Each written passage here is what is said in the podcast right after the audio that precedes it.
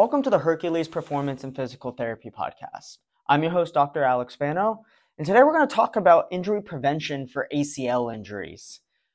There's been a big push in the field for preventing ACL tears before they happen, and there's a lot of back and forth on can we actually influence that, how to re-influence that, and what is it that we can believe in sort of, of the literature that's out there.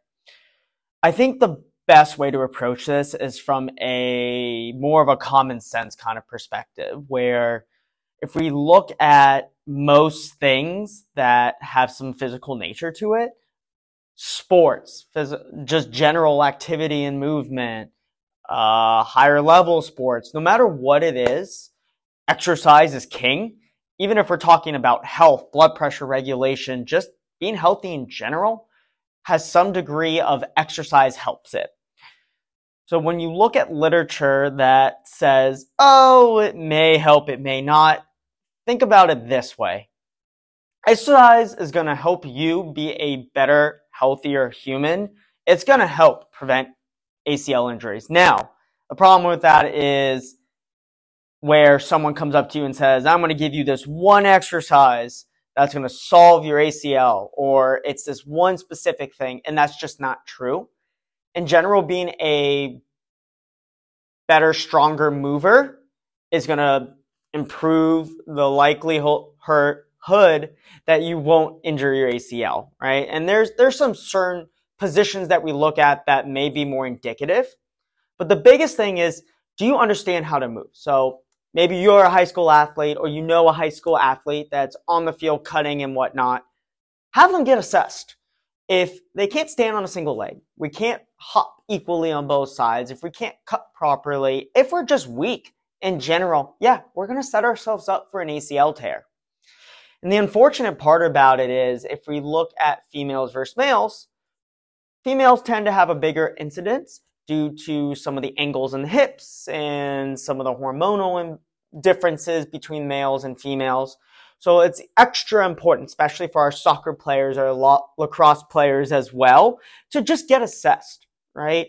There's simple movement screens that can be done for anyone with anything, but especially for ACLs where we go, hey, like this looks a little off. Why don't we work on this a little bit and try as best as we can to create a plan that prevents us from tearing an ACL when we're a junior in high school and we're vying for that D1 scholarship where it could have just been, hey, let's learn to cut a little better. Let's improve this single leg strength. Maybe you played a bunch of softball back in the day and you have one side that's stronger than the other. Let's make sure they're balanced, right? And again, there's more to that than just, hey, am I strong enough on one side versus the other? There's general, am I just a strong mover? There's also mobility, right? If we're really stiff in the hips and we can't rotate that well through the hips, we might be putting our knee into compromised positions. And I'd say that is probably a bigger thing that I see. And I often use mobility in terms of, hey, are you strong enough and flexible enough in that position? Not just, hey, I have a ton of mo- flexibility. A lot of the females that we work with in general have a little bit more flexibility than most of my males, but yet the ACLs tend to happen. ACL injuries tend to happen more in females. I, again, it depends on the athlete, but it could be that they don't have stability through that hip. We don't have strength through that full range. So there's a lot of factors that go into it, but bottom line, you must be assessed. If you don't know how you're moving and how that translates, you could be setting yourself for injury or you're not doing everything you can.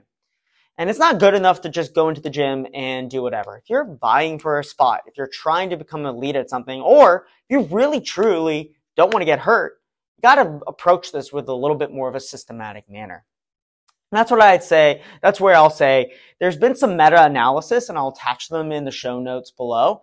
Meta analysis is a fancy way of saying there's a bunch of studies and they compiled them. And basically, what they found was that exercise, specifically neuromuscular re education, which is a fancy way of saying, hey, do we know how to move? Can we actually put ourselves into position? So think about some big, stiff athlete who moves very poorly. We've all seen them in a gym. They can't squat below parallel. They don't know where their body is in space. They're strong, but they really look awkward moving.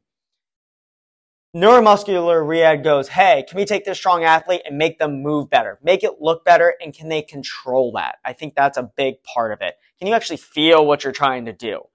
If we can improve that, that can lead to better outcomes in terms of, hey, can we reduce injury at this point? Can we reduce ACL tears, which is huge? So using that model of, hey, can we have the motor control? Can we move well to save, save ourselves from injuries down the line? That's big. The one thing they did say in there was there's no, and I said this earlier, I alluded to it, there's no one exercise that determines whether you'll not have an injury or not. And that goes for anything, but specifically for ACLs, because I think we see a lot on the internet about if I just improve my quad strength, I'm good. If I just can balance on one side, if I can just this and this and this, and that's not true. It's a whole body approach. There's even been things that come out that say the way your core activates and the stiffness you can create and pelvic position can actually help your hip move better, which can help to stabilize the knee better, etc., etc. Look, just make the whole body move better, right? If you can't get into certain positions, like if you can't get into the bottom of a squat and you're running around playing lacrosse, that might be a good indicator that your hips don't move well and you don't have enough strength to express it when you were more expressing it with more force on the field right? So that's a long way of saying basically all these studies say, hey, we can reduce the likelihood of injury, especially in ACLs and younger athletes. However, there's no one approach fits all. It's creating a system of movement where we go, hey, you move like this. This is what I normally see with athletes who are good, move well, and appear to have the qualities of someone that won't injure themselves down the line. Let's make you look like that within, you know, your anatomy limits so that you can become not only a better athlete on the field, cut harder, move faster, but we're also in better position so that way we give your knee, your ACL, the best fighting chance it has in those moments that it needs to turn on, right? I think one of the things that ACL sort of brings up is, you know, what is the ACL for? ACL is sort of the brakes on your knee where we get into a certain position and at the last moment we're cutting really hard, specifically when we push off and we're cutting in. Uh, that's easier to see on video, obviously, but if we're planting the foot and cutting, let's say you plant with the left and cut to the right, there's times where our hip can stabilize, our knee can, our knee musculature can do what it needs to to keep the knee in a good position. But there's also times where, hey, we're not thinking, we have the ball. We're cutting. We're about to be tackled and we're just not in a good position. That's where the ACL takes over to try to block that. The problem comes when we're in really bad positions. We do that all the time. We could be setting ourselves up for an injury. And that's where we go, hey, let's see how we're actually cutting. Maybe this is something I can cue you for. Or better yet, you just don't have the strength in that hip to be able to put yourself into a good position. Let's at least be able to get into that good position that way we can most of the time utilize that mechanism. So again, injury prevention for ACL is totally possible. Is it a 100% thing? No, there's nothing that exists in that capacity. But will it reduce the likelihood? Absolutely. Is there better systems than others? Not according to research, but if you're moving well and you're strong throughout your body, and you look like an athlete on all limbs and positions, you're going to set yourself up for good things ahead. So I think I have covered a lot of how injury prevention can help with ACL, meaning if you're in the off season and you're an athlete that cuts, you're a lacrosse player, a football player, I'll even go as far to say football, or definitely football, but I'll go as far as to say baseball, even volleyball, sports like that, just get assessed in the offseason and create a plan that only not only makes you stronger and perform better on the field, because there's a lot of people who are doing that. But hey, we need to see how you're moving, and let's see you're moving safely. And if you have indicators that you're not, let's work on it. Let's create a plan. And that's a structured plan that goes, hey, let's use Sally. Sally, your hip isn't strong enough. You don't have enough mobility on that side in general you can't even balance on that leg, but somehow you're cutting on the field. Let's address that in the off season.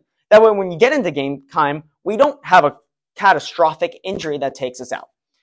So if you need help assembling that, if you need help testing that, reach out to us. I'll link my discovery call below and let's see if we're uh, a good fit to help you. Um, especially in the off season would be an ideal time to do this. But again, if we're in season, right, and you know that there could be indicators, simple things can be done right in the moment that can, again, cue you to be in better positions that can help to stave off that career ending, possibly college sports ending, uh, ending injury. All right. If you have any questions on preventing ACLs, some of the protocols that were used, some of the testing, reach out to us at that link below, schedule a discovery call with us. And if not, we'll see you next time on the podcast. All right, guys, have a great rest of your day. And as the holiday season approaches here, I hope, uh, wish you best of luck in your endeavor, endeavors, travels, and celebrations. All right, guys, till next time.